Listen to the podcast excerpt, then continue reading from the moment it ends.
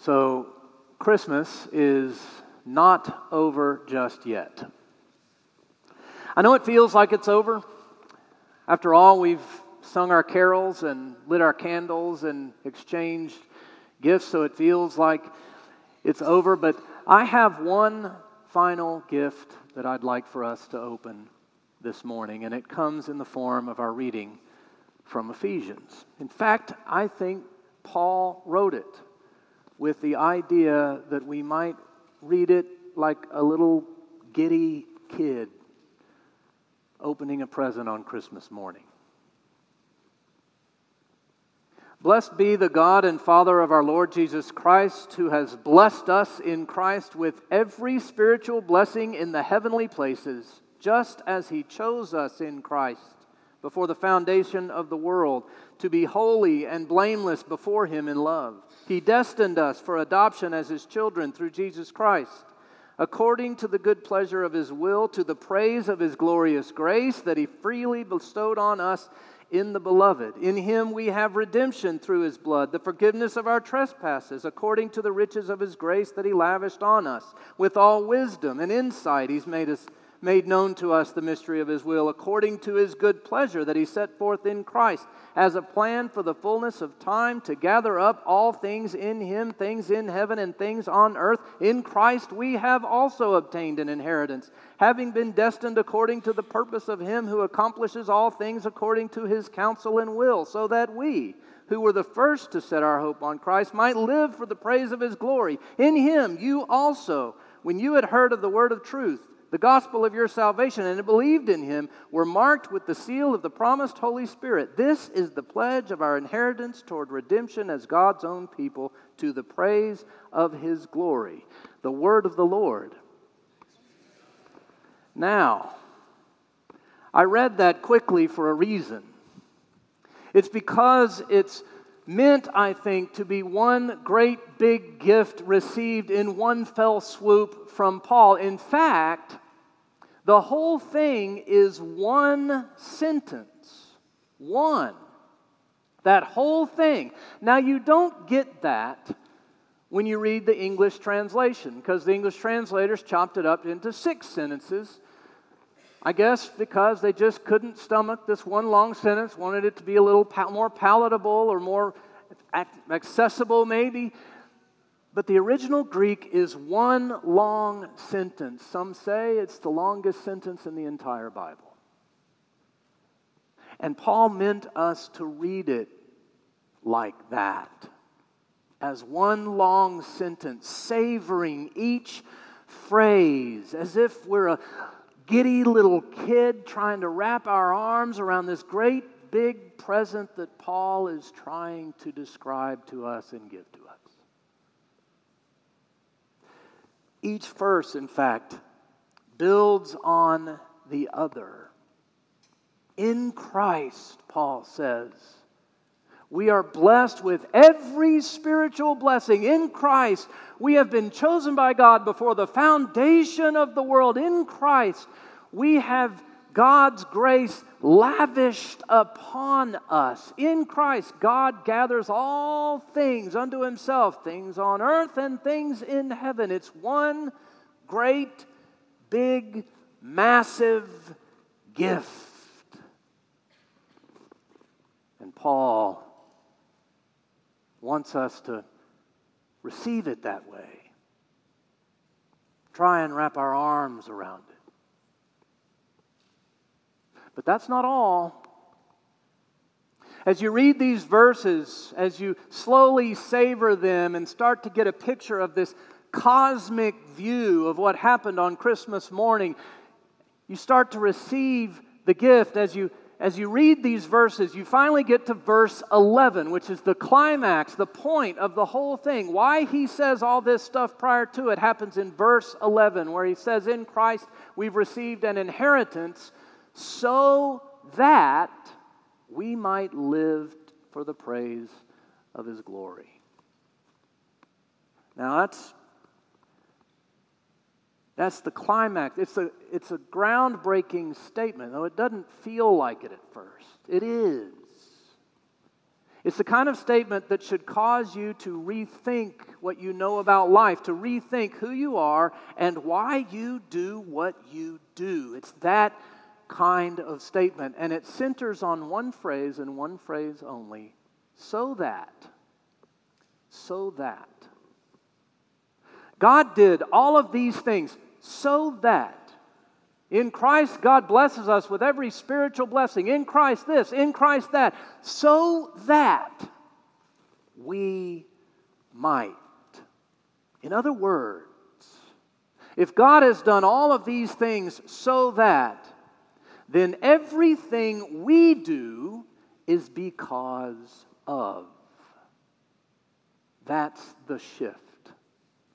And it's huge. The reason it's a huge shift is because so much of what we are taught about life flies in the face of that, is the opposite of that. We're taught so much, and what we're taught is we do things so that. We're taught to do things so that something else might happen. That's what we're often taught. Practice hard, we say, so that you can join that team you're wanting to go out for, right?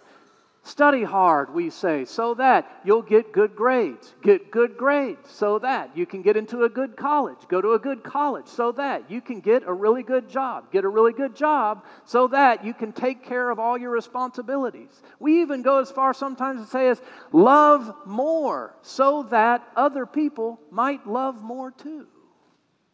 We live in a so that kind of world. And yet, here in this one great, big, massive, long gift of a sentence, Paul is showing us a faith that is different. We don't have faith so that. We have faith because of. Our faith is not causal, it's responsive, it's in response.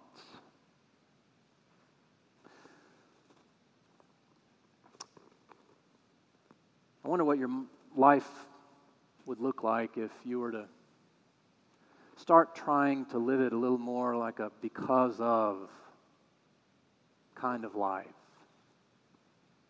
If you were to sit down and take an inventory of yourself and kind of peg those passions that burn deep within you and start to live out of those passions wherever you can. Can't be everywhere, can be some places. Do you do that? Have you ever thought of that? Living out of, in the ways that it's possible, the passions that burn inside you. What if you were able to do that?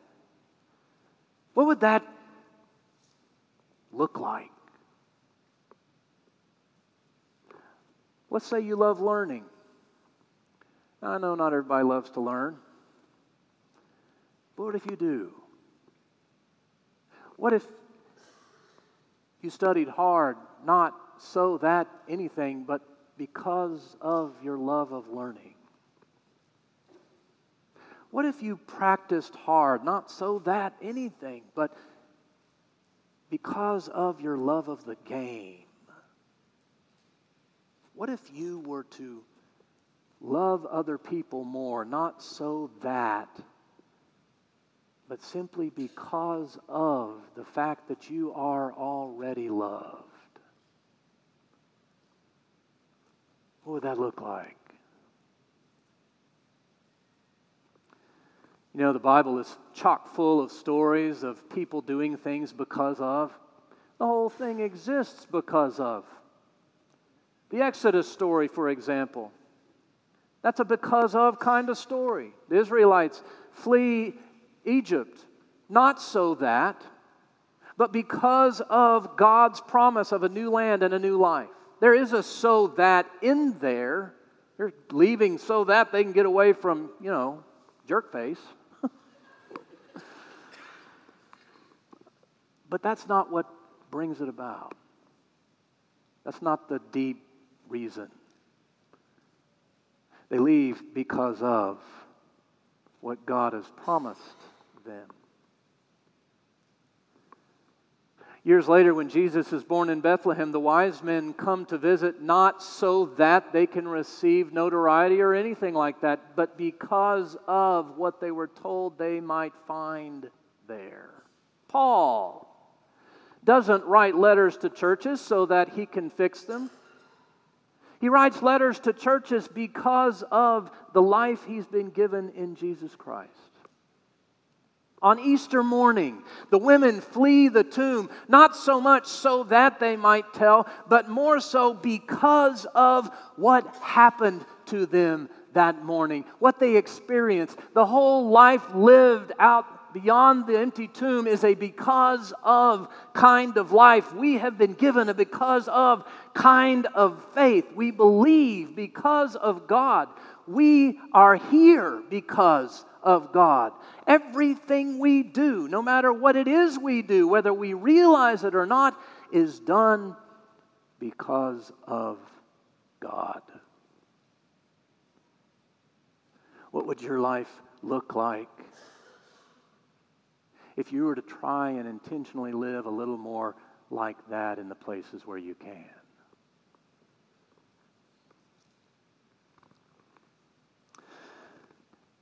My family has recently been watching a baking show on Netflix. There's about a zillion baking shows out there. This one is called Zumbo's Just Desserts. Anyone heard of this? It's an Australian based show. It's deep, deep in the back of Netflix's vault. Evidently, Zumbo is a, you know, the god of desserts. I, I didn't know that. And the show, like most of those shows, they give a background on the people that are participating and competing, and they, they have a moment where they tell you about who they are. And one of them really caught my eye, particularly with how I knew we were going to talk about this morning. Her name's Irene. And they, they sit Irene down, you know, and she's this little, little thing. I mean, about as intimidating as, as a a speck. I mean, just not much. And yet, you just get captivated by her. She starts talking about how who she is. She says this. She says, "I'm an accountant, and I've been in the finance world my whole life. And I got into the finance stuff uh, when my dad, who is a chef and has had to work hard all his life, wanted a better life for me. And so my dad told me study hard so that you can get into a good school. Go to a good school so that you can get a good office job because for him, that was a better life. And then she pauses and she says, I hate accounting. I can't stand it. I do it so that my Father will be pleased. And then she starts to say this. She says, You know what I love? I love baking. I love it. I can't wait to bake the next dessert. I want to make a living off it, and I know I can and she just lights up when she starts to talk about it. And you can you get this strong sense. You just know that what she wants more than anything else is to stop doing things in her life so that and to start doing something one thing because of. I found myself rooting for irene. So much about what we're taught in life is to do things so that. And it's necessary. That's part of what living in a so that kind of world involves. It's necessary and it's helpful at times, not a bad thing. But what we're given in this great, big, massive, long sentence of a gift from Paul is the gift of a faith that is different. We don't have a so that kind of faith. We have faith because of, because of Christ who gives us every spiritual blessing because of Christ, who God has chosen us from the foundation of the world because of Christ. God's grace is lavished upon us. Now, that's a great big gift, isn't it? May it warm your heart this morning. May it lift your spirits. May you find yourself feeling a little giddy after opening it. And may you go out into this world and start living a because of kind of life. Amen.